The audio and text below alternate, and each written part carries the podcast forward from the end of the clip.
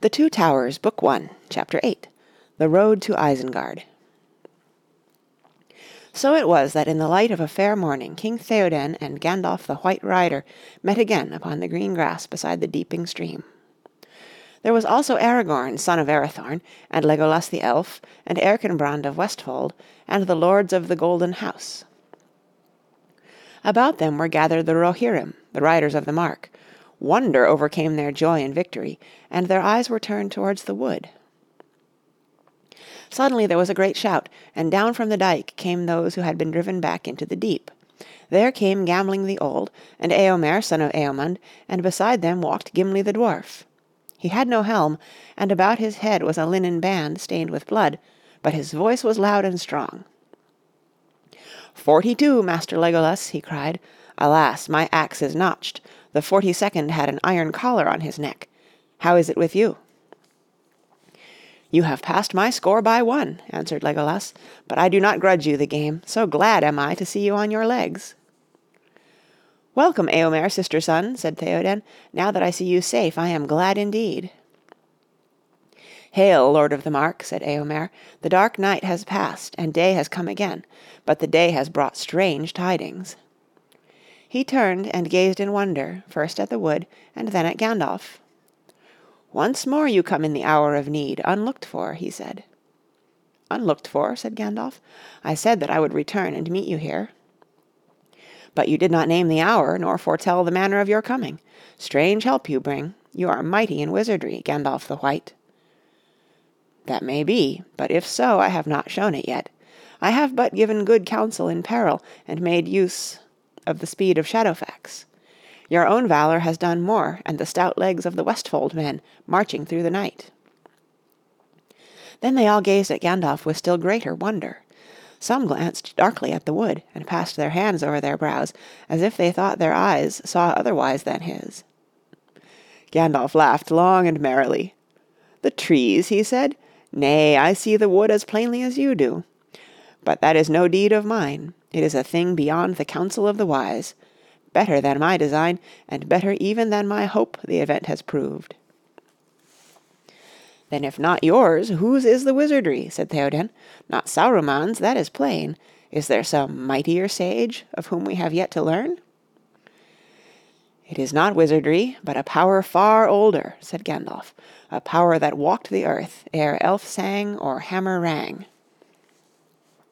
Ere iron was found or tree was hewn, When young was mountain under moon, Ere ring was made or wrought was woe, It walked the forests long ago." "And what may be the answer to your riddle?" said Theoden. "If you would learn that, you should come with me to Isengard," answered Gandalf. "To Isengard?" they cried. "Yes," said Gandalf, "I shall return to Isengard, and those who will may come with me. There we may see strange things." "But there are not men enough in the Mark, not if they were all gathered together and healed of wounds and weariness, to assault the stronghold of Saruman," said Theoden. "Nevertheless, to Isengard I go," said Gandalf. "I shall not stay there long. My way now lies eastward. Look for me in Edoras ere the waning of the moon." "Nay," said Theoden, "in the dark hour before dawn I doubted, but we will not part now. I will come with you, if that is your counsel." "I wish to speak with Saruman as soon as may be now," said Gandalf, "and since he has done you great injury, it would be fitting if you were there. But how soon, and how swiftly will you ride?" "My men are weary with battle," said the king, "and I am weary also, for I have ridden far and slept little. Alas! my old age is not feigned nor due only to the whisperings of Wormtongue. It is an ill that no leech can wholly cure, not even Gandalf." "Then let all who are to ride with me rest now," said Gandalf. "We will journey under the shadow of evening. It is as well, for it is my counsel that all our comings and goings should be as secret as may be. Henceforth Let's do that again. It is as well, for it is my counsel that all our comings and goings should be as secret as may be henceforth. But do not command many men to go with you, Theoden. We go to a parley, not to a fight."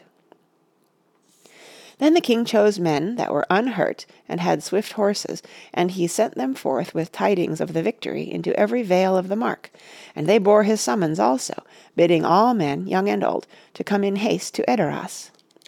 There the Lord of the Mark would hold an assembly of all that could bear arms, on the second day after the full moon. To ride with him to Isengard the King chose Eomer and twenty men of his household. With Gandalf would go Aragorn and Legolas and Gimli. In spite of his hurt the dwarf would not stay behind. It was only a feeble blow, and the cap turned it, he said. It would take more than such an orc scratch to keep me back. I will tend it, while you rest, said Aragorn. The king now returned to the Hornburg and slept such a sleep of quiet as he had not known for many years, and the remainder of his chosen company rested also. But the others, all that were not hurt or wounded, began a great labour, for many had fallen in the battle and lay dead upon the field or in the deep. No orcs remained alive, their bodies were uncounted, but a great many of the hillmen had given themselves up, and they were afraid, and cried for mercy. The men of the Mark took their weapons from them and set them to work. "Help now to repair the evil in which you have joined," said Erkenbrand, "and afterwards you shall take an oath never again to pass the fords of Isen in arms, nor to march with the enemies of men, and then you shall go free back to your land. For you have been deluded by Saruman. Many of you have got death as the reward of your trust in him, but had you conquered, little better would your wages have been." The men of Dunland were amazed, for Saruman had told them that the men of Rohan were cruel and burned their captives alive. In the midst of the field before the Hornburg two mounds were raised, and beneath them were laid all the riders of the Mark who fell in the defence, those of the East Dales upon one side, and those of Westfold upon the other. In a grave alone under the shadow of the Hornburg lay Hama, captain of the King's guard. He fell before the gate. The orcs were piled in great heaps, away from the mounds of men, not far from the eaves of the forest. And the people were troubled in their minds, for the heaps of carrion were too great for burial or for burning. They had little wood for firing, and none would have dared to take an axe to the strange trees, even if Gandalf had not warned them to hurt neither bark nor bough at their great peril. "Let the orcs lie," said Gandalf. "The morning may bring new counsel." In the afternoon the king's company prepared to depart. The work of burial was then but beginning, and Theoden mourned for the loss of Hama, his captain, and cast the first earth upon his grave. "Great injury indeed has Saruman done to me and all this land," he said, "and I will remember it when we meet." The sun was already drawing near the hills upon the west of the Coombe, when at last Theoden and Gandalf and their companions rode down from the dike. Behind them were gathered a great host, both of the riders and of the people of Westfold, old and young, women and children, who had come out from the caves. A song of victory they sang with clear voices, and then they fell silent, wondering what would chance, for their eyes were on the trees, and they feared them. The riders came to the wood, and they halted, horse and man. They were unwilling to pass in. The trees were grey and menacing, and a shadow or a mist was about them. The ends of their long sweeping boughs hung down like searching fingers, their roots stood up from the ground like the limbs of strange monsters, and dark caverns opened beneath them. But Gandalf went forward, leading the company, and where the road from the Hornburg met the trees, they saw now an opening like an arched gate under mighty boughs, and through it Gandalf passed, and they followed him. Then to their amazement they found that the road ran on, and the deeping stream beside it, and the sky was open above and full of golden light. But on either side the great aisles of the wood were already wrapped in dusk, stretching away into impenetrable shadows, and there they heard the creaking and groaning of boughs, and far cries, and a rumour of wordless voices, murmuring angrily. No orc or other living creature could be seen. Legolas and Gimli were now riding together upon one horse, and they kept close beside Gandalf, for Gimli was afraid of the wood. "It is hot in here," said Legolas to Gandalf. "I feel a great wrath about me. Do you not feel the air throb in your ears?" "Yes," said Gandalf. "What has become of the miserable orcs?" said Legolas. "That, I think, no one will ever know," said Gandalf.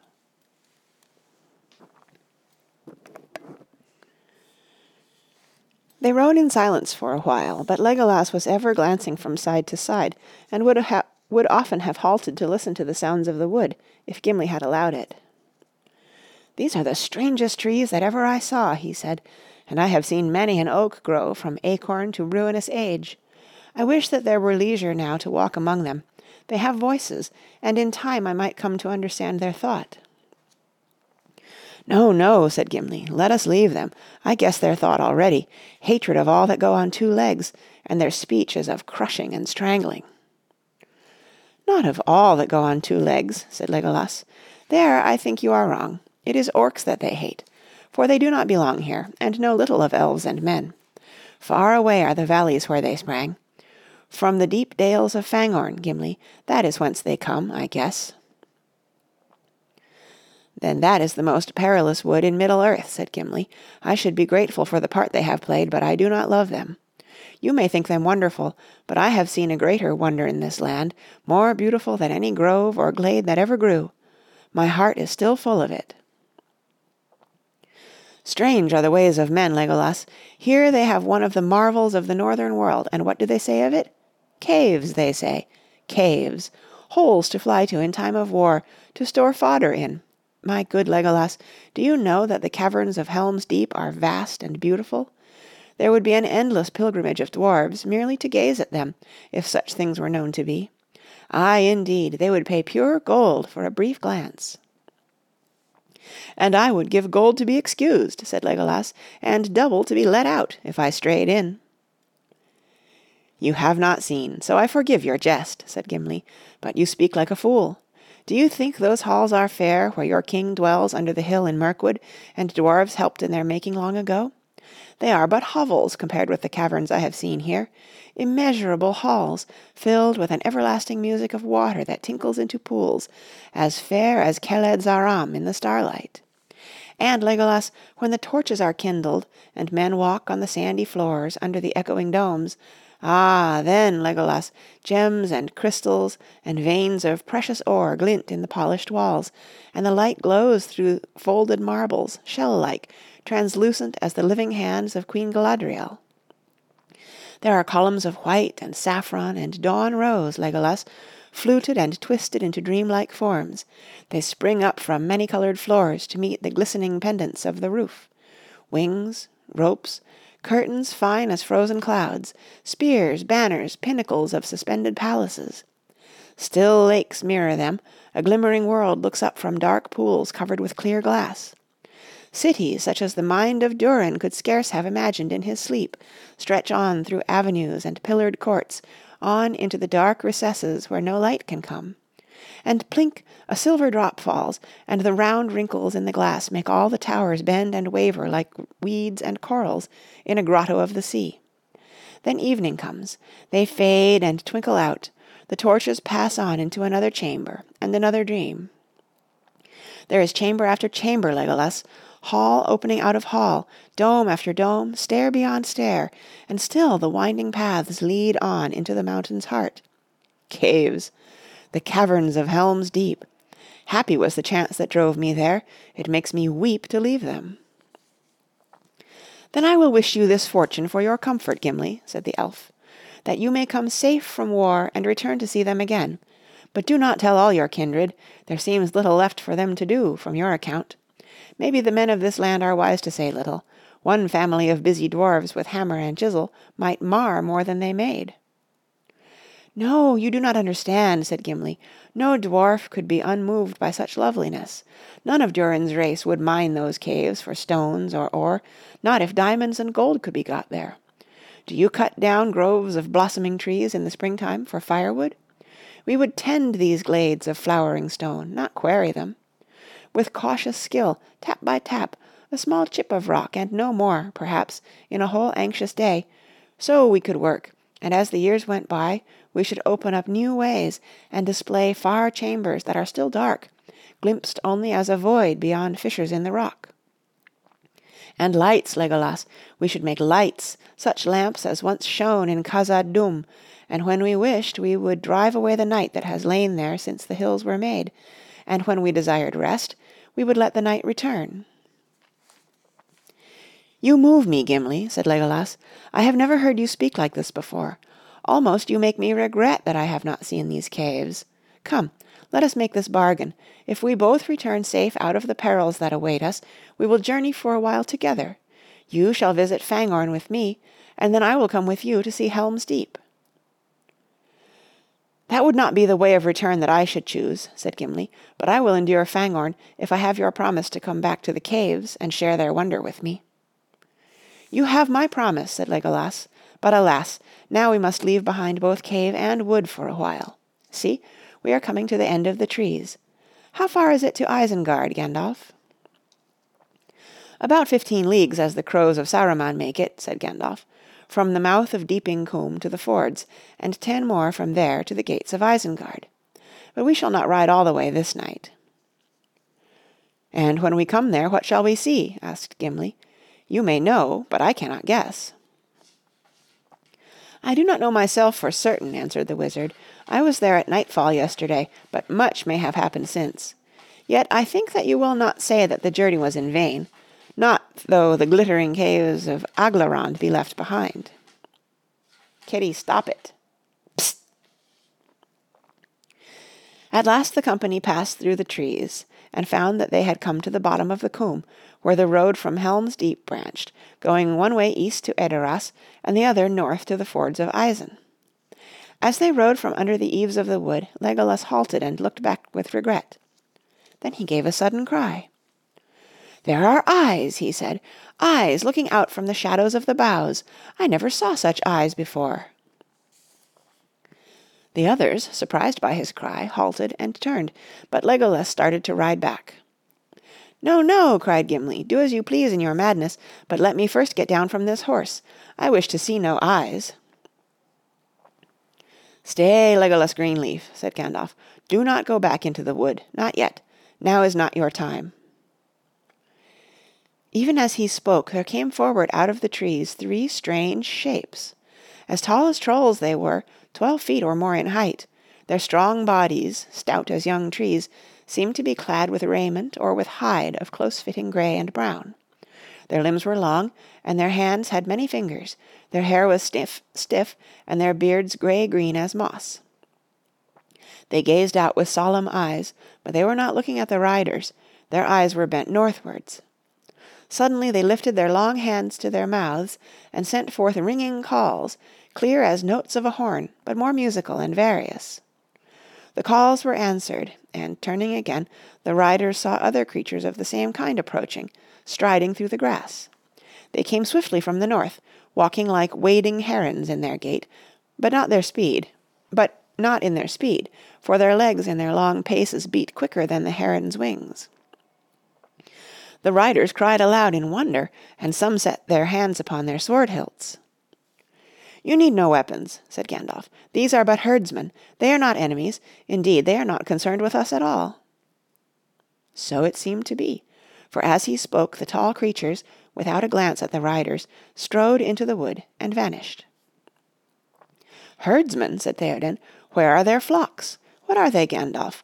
For it is plain that to you, at any rate, they are not strange." "They are the shepherds of the trees," said Gandalf. Uh, sorry. "They are the shepherds of the trees," answered Gandalf. "It is so long is it so long since you listened to tales by the fireside? There are children in your land who, out of the twisted threads of story, could pick the answer to your question. You have seen Ents, O King, Ents out of Fangorn Forest, which in your tongue you call the Entwood. Did you think that the name was given only in idle fancy? Nay, Theoden, it is otherwise. To them you are but the, you are but the passing tale. All the years from Eorl the Young to Theoden the Old are of little count to them, and all the deeds of your house but a small matter." The king was silent. "Ents," he said at length. "Out of the shadows of legend I begin a little to understand the marvel of the trees, I think. I have lived to see strange days.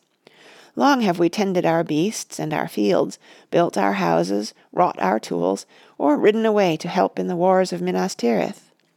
And that we called the life of men, the way of the world. We cared little for what lay beyond the borders of our land. Songs we have that tell of these things, but we are forgetting them, teaching them only to children, as a careless custom. And now the songs have come down among us out of strange places, and walk visible under the sun." "You should be glad, Theoden King," said Gandalf, "for not only the little life of men is now endangered, but the life also of those things which you have deemed the matter of legend.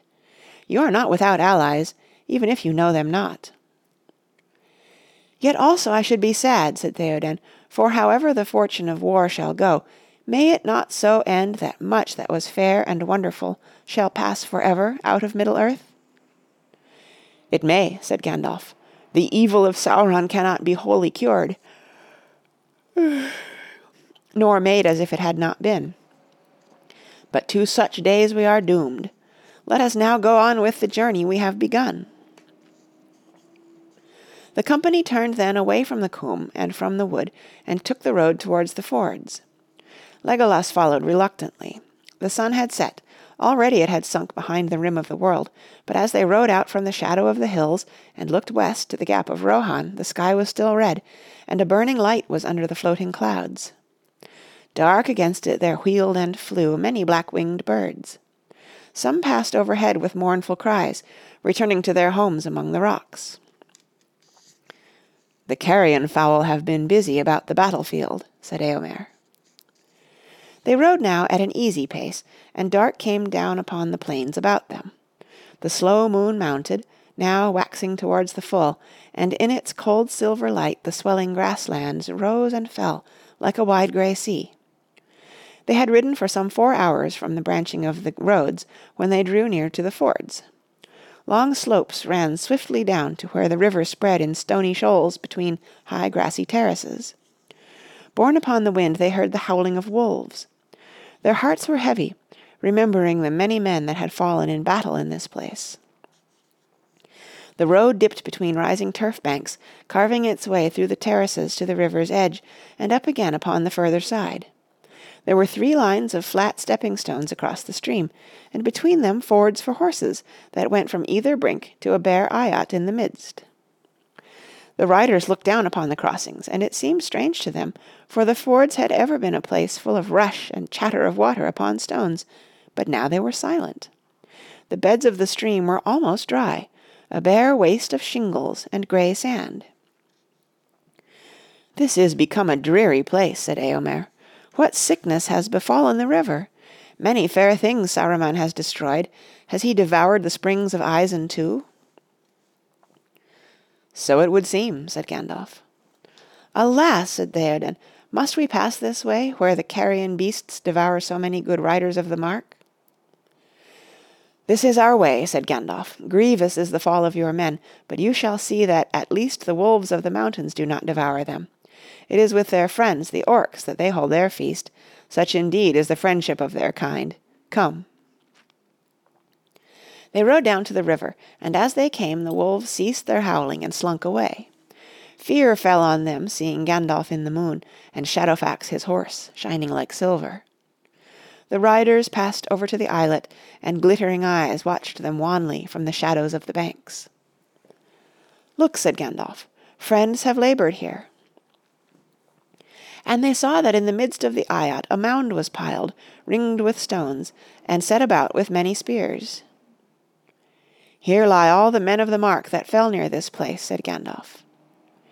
Here let them rest, said Eomer, and when their spears have rotted and rusted, long still may their mound stand and guard the fords of Isen. Is this your work also, Gandalf my friend? said Theoden. You accomplished much in an evening and a night. With the help of Shadowfax and others, said Gandalf, I rode fast and far, but here beside the mound I will say this for your comfort. Many fell in the battles of the fords, but fewer than rumour made them. More were scattered than were slain. I gathered together all that I could find. Some men I sent with Grimbold of Westfold to join Erkenbrand. Some I set to make this burial. They have now followed your marshal, Elfhelm. I sent him with many riders to Edoras. Saruman I knew had despatched his full strength against you, and his servants had turned aside from all other errands and gone to Helm's Deep. The lands seemed empty of enemies, yet I feared that wolf riders and plunderers might ride none the less to Meduseld while it was undefended. But now I think you need not fear. You will find your house to welcome your return. And glad shall I be to see it again, said Theoden. Though brief now, I doubt not, shall my abiding there, shall be my abiding there. With that the company said farewell to the island and the mound, and passed over the river, and climbed the further bank. Then they rode on, glad to have left the mournful fords. As they went, the howling of the wolves broke out anew. There was an ancient highway that ran down from Isengard to the crossings. For some way it took its course beside the river, bending with it east and then north, but at the last it turned away and went straight towards the gates of Isengard, and these were under the mountain side in the west of the valley, sixteen miles or more from its mouth. This road they followed, but they did not ride upon it, for the ground beside it was firm and level, covered for many miles about with short springing turf. They rode now more swiftly, and by midnight the fords were nearly five leagues behind. Then they halted, ending their night's journey, for the king was weary. They were come to the feet of the misty mountains, and the long arms of Nan Curunir stretched down to meet them. Dark lay the vale before them, for the moon had passed into the west, and its light was hidden by the hills. But out of the deep shadow of the dale rose a vast spire of smoke and vapour. As it mounted it caught the rays of the sinking moon, and spread in shimmering billows, black and silver, over the starry sky. "What do you think of that, Gandalf?" asked Aragorn. "One would say that all the Wizard's Vale was burning." "There is ever a fume above that valley in these days," said Eomer, "but I have never seen aught like this before. These are steams rather than smokes. Saruman is brewing some devilry to greet us. Maybe he is boiling all the waters of Isen, and that is why the river runs dry." "Maybe he is," said Gandalf. "To-morrow we shall learn what he is doing. Now let us rest for a while, if we can." They camped beside the bed of the Isen River. It was still silent and empty. Some of them slept a little. But late in the night the watchman cried out, and all awoke. The moon was gone. Stars were shining above, but over the ground there crept a blackness blacker a darkness blacker than the night. On both sides of the river it rolled towards them, going northward. "Stay where you are," said Gandalf. "Draw no weapons. Wait, and it will pass you by." A mist gathered about them. Above them a few stars still glimmered faintly, but on either side there arose walls of impenetrable gloom. They were in a narrow lane between moving towers of shadow. Voices they heard, whisperings and groanings, and an endless rustling sigh. The earth shook under them. Long it seemed to them that they sat and were afraid, but at last the darkness and the rumour passed, and vanished between the mountain's arms. Away south upon the Hornburg, in the, in the middle night, men heard a great noise, as a wind in the valley, and the ground trembled, and all were afraid, and no one ventured to go forth. But in the morning they went out and were amazed, for the slain orcs were gone, and the trees also. Far down into the valley of the deep the grass was crushed and trampled brown, as if giant herdsmen had pastured great droves of cattle there. But a mile below the dike a huge pit had been delved in the earth, and over it stones were piled into a hill. Men believed that the orcs whom they had slain were buried there, but whether those who had fled into the woods were with them none could say, for no man ever set foot upon that hill. The Death Down it was afterwards called, and no grass would grow there. But the strange trees were never seen in Deeping Coombe again. They had returned at night, and had gone far away into the dark dales of Fangorn. Thus they were revenged upon the orcs. The king and his company slept no more that night, but they saw and heard no other strange thing, save one. The voice of the river beside them suddenly awoke. There was a rush of water hurrying down among the stones, and when it had passed, the Isen flowed and bubbled in its bed again, as it had ever done. At dawn they made ready to go on. The light came grey and pale, and they did not see the rising of the sun. The air above was heavy with fog, and a reek lay on the land about them. They went slowly, riding now upon the highway. It was broad and hard and well tended. Dimly through the mists they could descry the long arm of the mountains rising on their left. They had passed into Nan Curunir, the Wizard's Vale. That was a sheltered valley, open only to the south. Once it had been fair and green, and through it the Isen flowed, already deep and strong before it found the plains, for it was fed by many springs and lesser streams among the rain washed hills, and all about it there had lain a pleasant, fertile land. It was not so now. Beneath the walls of Isengard there were still acres tilled by the slaves of Saruman, but most of the valley had become a wilderness of weeds and thorns. Brambles trailed upon the ground, or clambering or clambering over bush and bank made shaggy caves where small beasts housed. No trees grew there, but among the rank grasses could still be seen the burned and axe-hewn stumps of ancient groves. It was a sad country, silent now but for the stony noise of quick waters. Smokes and steams drifted in sullen clouds and lurked in the hollows. The riders did not speak. Many doubted in their hearts, wondering to what dismal end their journey led. After they had ridden for some miles, the highway became a wide street, paved with great flat stones, squared and laid with skill. No blade of grass was seen in any joint. Deep gutters, filled with trickling water, ran down on either side. Suddenly a tall pillar loomed up before them. It was black, and set upon it was a great stone, carved and painted in the likeness of a long white hand. Its finger pointed north. Not far now they knew that the gates of Isengard must stand, and their hearts were heavy, but their eyes could not pierce the mists ahead. Beneath the mountain's arm within the Wizard's Vale, through years uncounted had stood that ancient place that men called Isengard. Partly it was shaped in the making of the mountains, but mighty works men of Westernesse had wrought there of old, and Saruman had dwelt there long, and had not been idle. This was its fashion while Saruman was at his height, accounted by many the chief of wizards. A great ring wall of stone, like towering cliffs, stood out from the shelter of the mountainside from which it ran, and then returned again. One entrance only there was made in it, a great arch delved in the southern wall. Here through the black rock a long tunnel had been hewn, closed at either end with mighty doors of iron. They were so wrought and poised upon their huge hinges, posts of steel driven into the living stone, that when unbarred they could be moved with a light thrust of the arms, noiselessly. One who passed in and came at length out like a vast shout. Whoops. One who passed in and came at length out of the echoing tunnel beheld a plain, a great circle, somewhat hollowed like a vast shallow bowl. A mile it measured from rim to rim. Once it had been green and filled with avenues and groves of fruitful trees, watered by streams that flowed from the mountains to the lake. But no green thing grew there in the latter days of Saruman. The roads were paved with stone flags, hard and dark, and beside their borders instead of trees there marched long lines of pillars, some of marble, some of copper and of iron, joined by heavy chains. Many houses there were, chambers, halls, and passages, cut and tunnelled back into the walls upon their inner side, so that all the open circle was overlooked by countless windows and dark doors. Thousands could dwell there, workers, servants, slaves, and warriors, with great store of arms. Wolves were fed and stabled in deep dens beneath. The plain, too, was bored and delved. Shafts were driven deep into the ground. Their upper ends were covered by low mounds and domes of stone, so that in the moonlight the ring of Isengard looked like a graveyard of unquiet dead. For the ground trembled.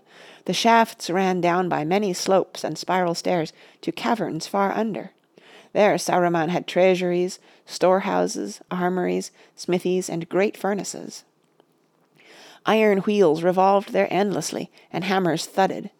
At night plumes of vapour steamed from the vents, lit from beneath with red light or blue or venomous green. To the centre all the roads ran between their chains. There stood a tower of marvellous shape. It was fashioned by the builders of old, who smoothed the ring of Isengard, and yet it seemed a thing not made by the craft of men, but riven from the bones of the earth in the ancient torment of the hills. A peak and isle of rock it was, black and gleaming hard. Four mighty piers of many-sided stone were welded into one, but near the summit they opened into gaping horns, their pinnacles sharp as the points of spears, keen-edged as knives. Between them was a narrow space, and there upon a floor of polished stone, written with strange signs, a man might stand five hundred feet above the plain. This was Orthanc, the citadel of Saruman, the name of which had, by design or chance, a twofold meaning. For in the elvish speech Orthanc signifies Mount Fang, but in the language of the Mark of old, the cunning mind. A strong place and wonderful was Isengard, and long had it been beautiful, and there were great lo- and there great lords had dwelt, the wardens of Gondor upon the west, and wise men that watched the stars. But Sauron had slowly shaped it to his shifting purposes, and made it better, as he thought, being deceived, for all those arts and subtle devices for which he forsook his former wisdom, and which fondly he imagined were his own, came but from Mordor, so that what he made was not Mm.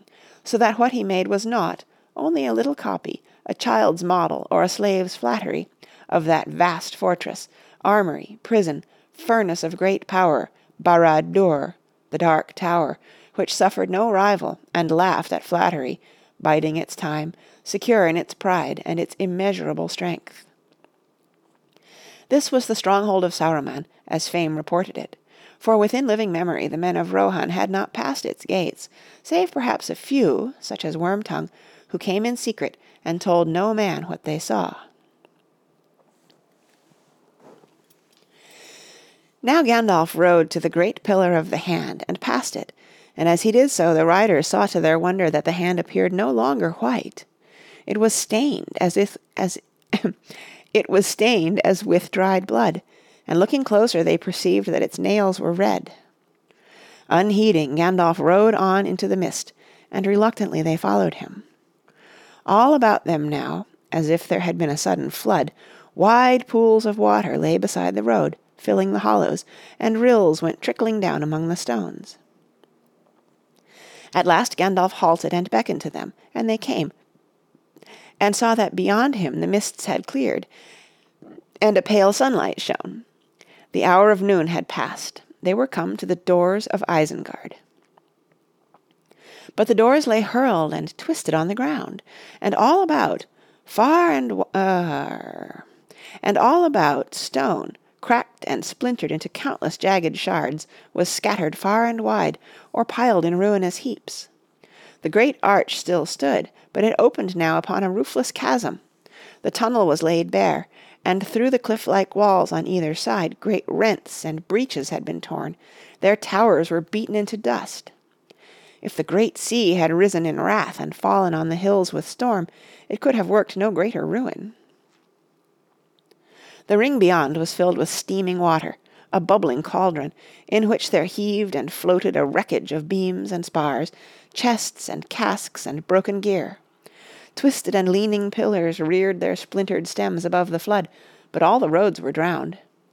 Far off, it seemed, half veiled in winding cloud, there loomed the island rock. Still dark and tall, unbroken by the storm, the tower of Orthanc stood. Pale waters lapped about its feet.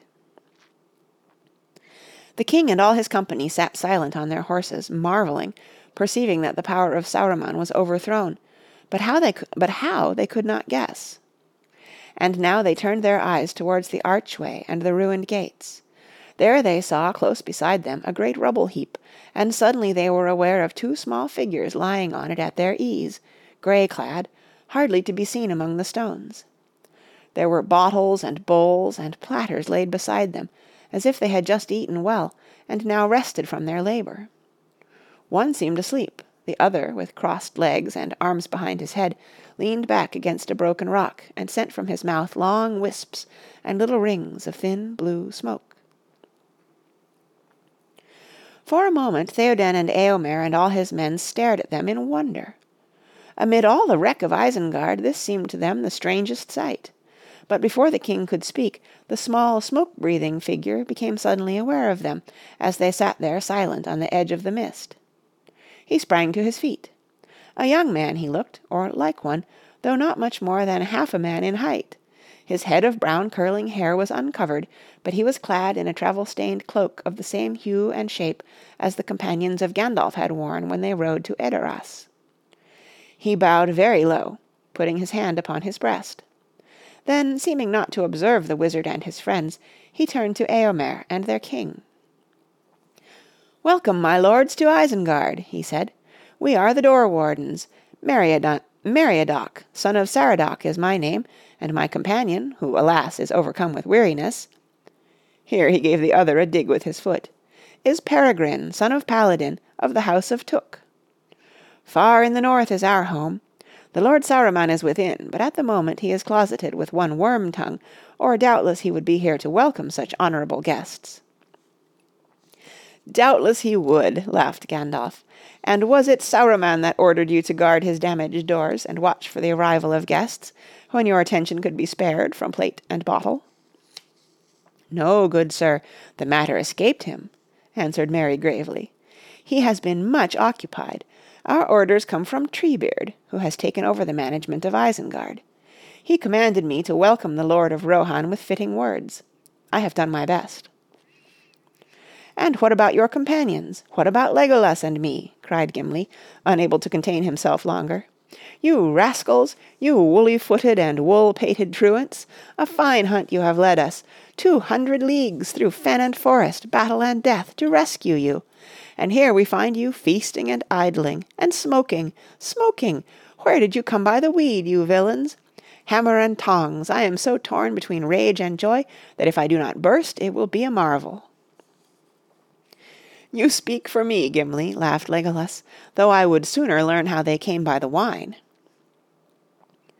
"One thing you have not found in your hunting, and that's brighter wits," said Pippin, opening an eye. "Here you find us sitting on a field of victory amid the plunder of armies, and you wonder how we came by a few well earned comforts." "Well earned!" said Gimli. "I cannot believe that."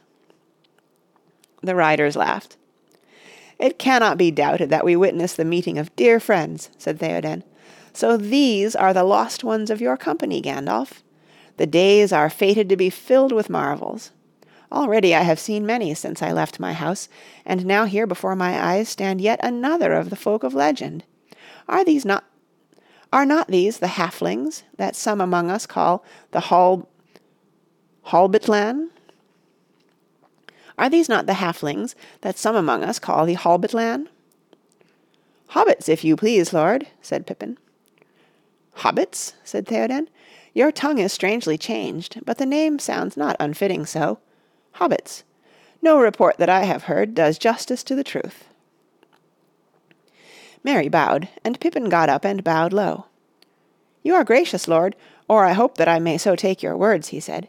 "And here is another marvel. I have wandered in many lands since I left my home, and never till now have I found people that knew any story concerning hobbits." "My people came out of the north long ago," said Theoden, "but I will not deceive you. We know no tales about hobbits. All that is said among us is that far away, over many hills and rivers, live the halfling folk that dwell in holes in sand dunes.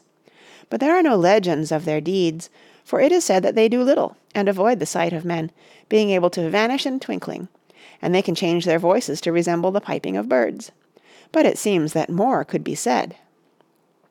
"It could indeed, lord," said Merry. "For one thing," said Theoden, "I had not heard that they spouted smoke from their mouths." "That is not surprising," answered Merry, "for it is an art which we have not practised for more than a few generations. It was Tobold Hornblower of Longbottom in the South Farthing who first grew the true pipe weed in his gardens about the year 1070 according to our reckoning. How old Toby came by the plant "You do not know your danger, Theoden," interrupted Gandalf. "These hobbits will sit on the edge of ruin and discuss the pleasures of the table, or the small doings of their fathers, grandfathers, and great-grandfathers, and remoter cousins to the ninth degree, if you encourage them with undue patience.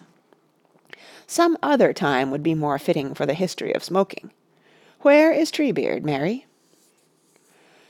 "Away on the north side, I believe. He went to get a drink of clean water. Most of the other Ents are with him, still busy at their work, over there." Merry waved his hand towards the steaming lake, and as they looked they heard a distant rumbling and rattling as if an avalanche was falling from the mountain side. Far away came a "Hoom hom!" As of horns blowing triumphantly. "And is Orthanc then left unguarded?" asked Gandalf. "There is the water," said Merry, "but Quickbeam and some others are watching it. Not all those posts and pillars in the plain are of Saruman's planting. Quickbeam, I think, is by the rock, near the foot of the stair." "Yes, a tall grey Ent is there," said Legolas, "but his arms are at his sides, and he stands as still as a door tree." "It is past noon," said Gandalf, "and we at any rate have not eaten since early morning. Yet I wish to see Treebeard as soon as may be. Did he leave me no message, or has plate and bottle driven it from your mind?" "He left a message," said Merry, "and I was coming to it, but I have been hindered by many other questions. I was to say that, if the Lord of the Mark and Gandalf will ride to the northern wall, they will find Treebeard there, and he will welcome them. I may add that they will also find food of the best there. It was discovered and selected by your humble servants." He bowed. Gandalf laughed. "That is better," he said. "Well, Theoden, will you ride with me to find Treebeard? We must go round about, but it is not far.